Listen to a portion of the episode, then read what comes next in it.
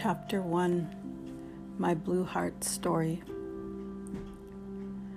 I grew up with my mother and my grandmother, and the memories of my childhood contain bits and pieces of trauma and happiness. Definitely not the combination you want your child to have, but given the fact that my mother was a survivor of the residential schools, this was my life. My earliest memory started with me sliding down a rocky side hill and ending up at the bottom with dirt in my mouth and crying all alone, which, believe it or not, is one of my happy ones. I was allowed to roam around while living with my grandmother, and I believe I was around four years old, and I have no re- recollection of my mom being around but I've not yet pieced this together. My mother had me when she was 19 years old, and my father was only 15. My mother tells me that they split up when I was about six months old, and from that point on, he chose to be absent from my life. This was difficult for me because he would randomly pop in and out of my life and we would run into him at the mall or somewhere.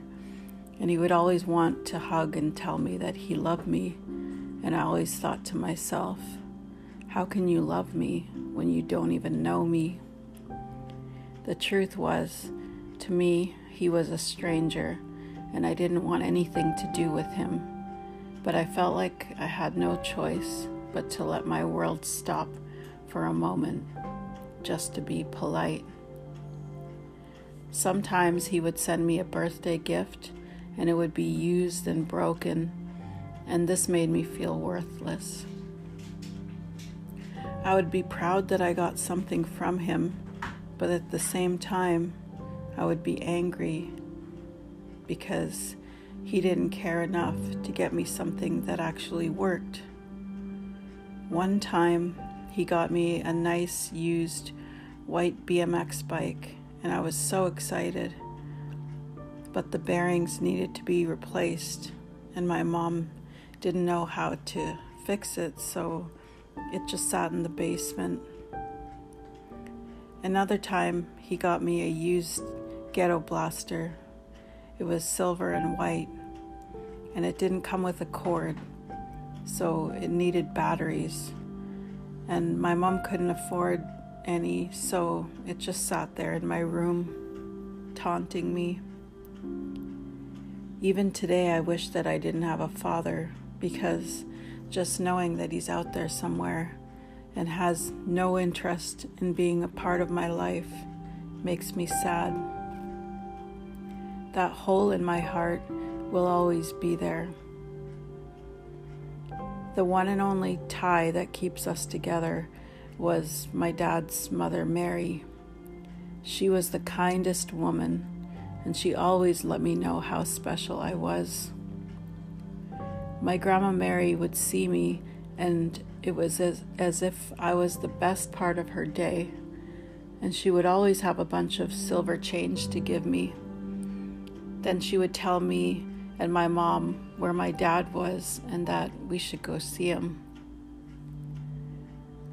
I know she meant well, but he'd always let me down, so I only wanted to see her. She passed away when I was in my 20s, and I miss her so much. I have guilt because I know that she wanted me to build a relationship with my dad. I have tried, but it never amounts to much and once again I am let down. So I've decided just to try and move on.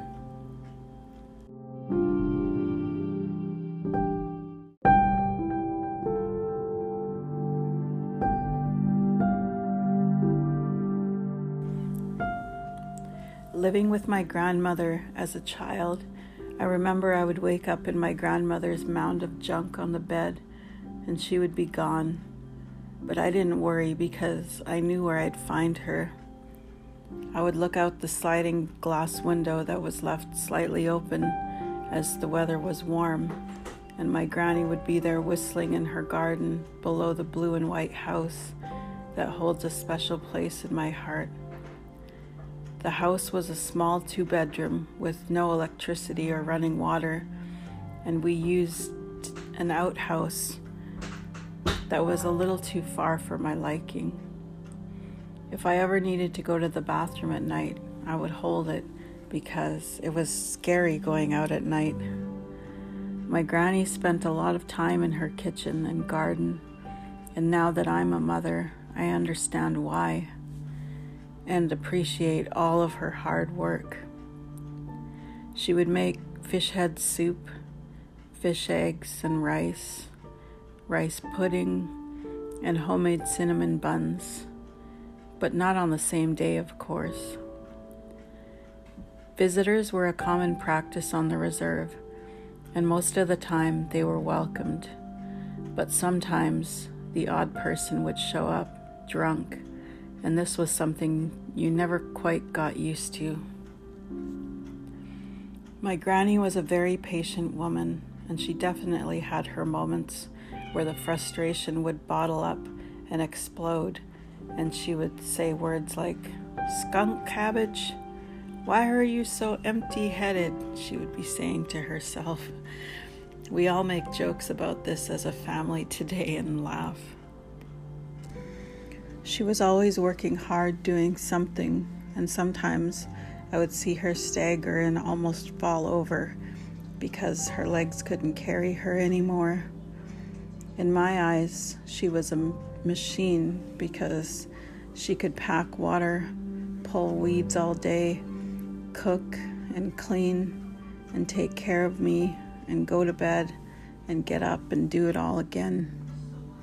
One thing I remember the most about my granny was that she didn't like to hear her grandchildren cry. If you got hurt or you were sad and crying for your mom, she would rush over and grab you and rock you back and forth and say, Shouldn't quine. She would always have a baby basket with a baby in it, and she would put it on her knee and rock it back and forth and whistle quietly. She loved babies. She would say, Nay, nay, nay, nay, nay, nay, nay, nay, over and over again till the baby fell asleep. If only the house was still there, I would visit it regularly and enjoy the memories of my childhood but I know that these memories will always live inside me. This is the reason I'm writing this book, because I want my grandchildren to understand where they came from and how their lives have been impacted by residential schools. This is where I believe that my deprivation of love and stability stemmed from, and I have accepted this. But I know that future generations will need to learn more about their history through books and testimonials in order to figure out where things went so horribly wrong. With two degrees and a language certificate that I received while raising four children with an alcoholic spouse is quite the achievement for a person of my circumstance. Being Aboriginal in this place we call Canada was not easy for me as a child, youth, and as an adult. And if only one good thing came from it, it's the strength I have and the love I am able to instill in my children and my grandchild. Residential schools took away our language and culture and broke families before they even began. This horrible demon that was implanted in our people at the residential schools and has set many of us down a path of destruction.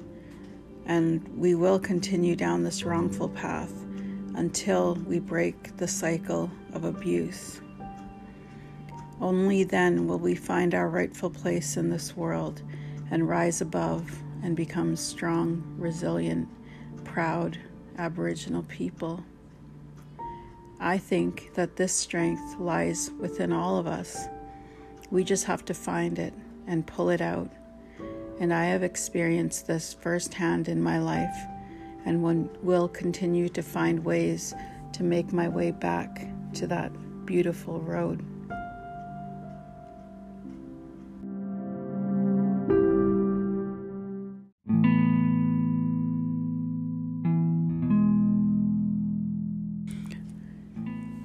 White Huhuaitip, Tracy Winsquaxt. Hello, this is Tracy, and I just have been working on a book for about three years now, and I always wanted to share my story and inform people on like what life was like for somebody growing up who was raised by a residential school survivor or affected by that. And I believe that this is important for um, Aboriginal people, non Aboriginal people, and just for people to understand that things are the way they are today because of the residential school. Um, and so I've been working on this book for a while, and going through the process of it was really difficult because I had to relive a lot of the experiences that I had gone through, and I shed a lot of tears while writing. I felt like I was going through a dark tunnel a lot of the time when I was writing because um, there's some things that I I remembered that maybe I haven't even really thought about. Um, going through the writing process kind of does that. It you can start typing about something, and then all of a sudden it brings you to another place, and then another place, and I just feel like this whole thing has helped me in many ways, and it also has had some negative, I guess, impact on me, and I've felt anger a lot of times and took it out on people that are close to me, and I've had to go to counseling because I knew that this was a lot to handle and that I wouldn't be able to do it on my own. And so I've been dealing with a lot of these things, trying to understand that the things that I went through as a child, um, I had no control over, and I got to be a little easier on myself and know that any abuse that I had gone through, um, I guess it doesn't like.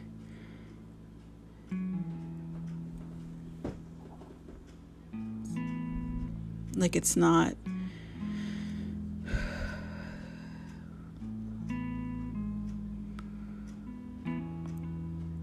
it's not who I am, it's just made me more of a cautious person, I guess, and developing relationships. Um, trust is a huge thing, and I find myself struggling with that a bit. Um, I didn't treat myself very well as a youth, and I have been working on forgiving myself for some of those things that happened and that I allowed to happen to myself or that happened to me and I had no control over it and so this whole process has just been a struggle and um, I finally found myself um, on the other side now. I've gone through that dark tunnel and now I'm writing about my university life, and I feel like kind of like I ran a marathon, and now I'm almost to the finish line. So I just wanted to read a little bit about my book, and I'll probably read some more um, and put it on my podcast, The Smart Owl.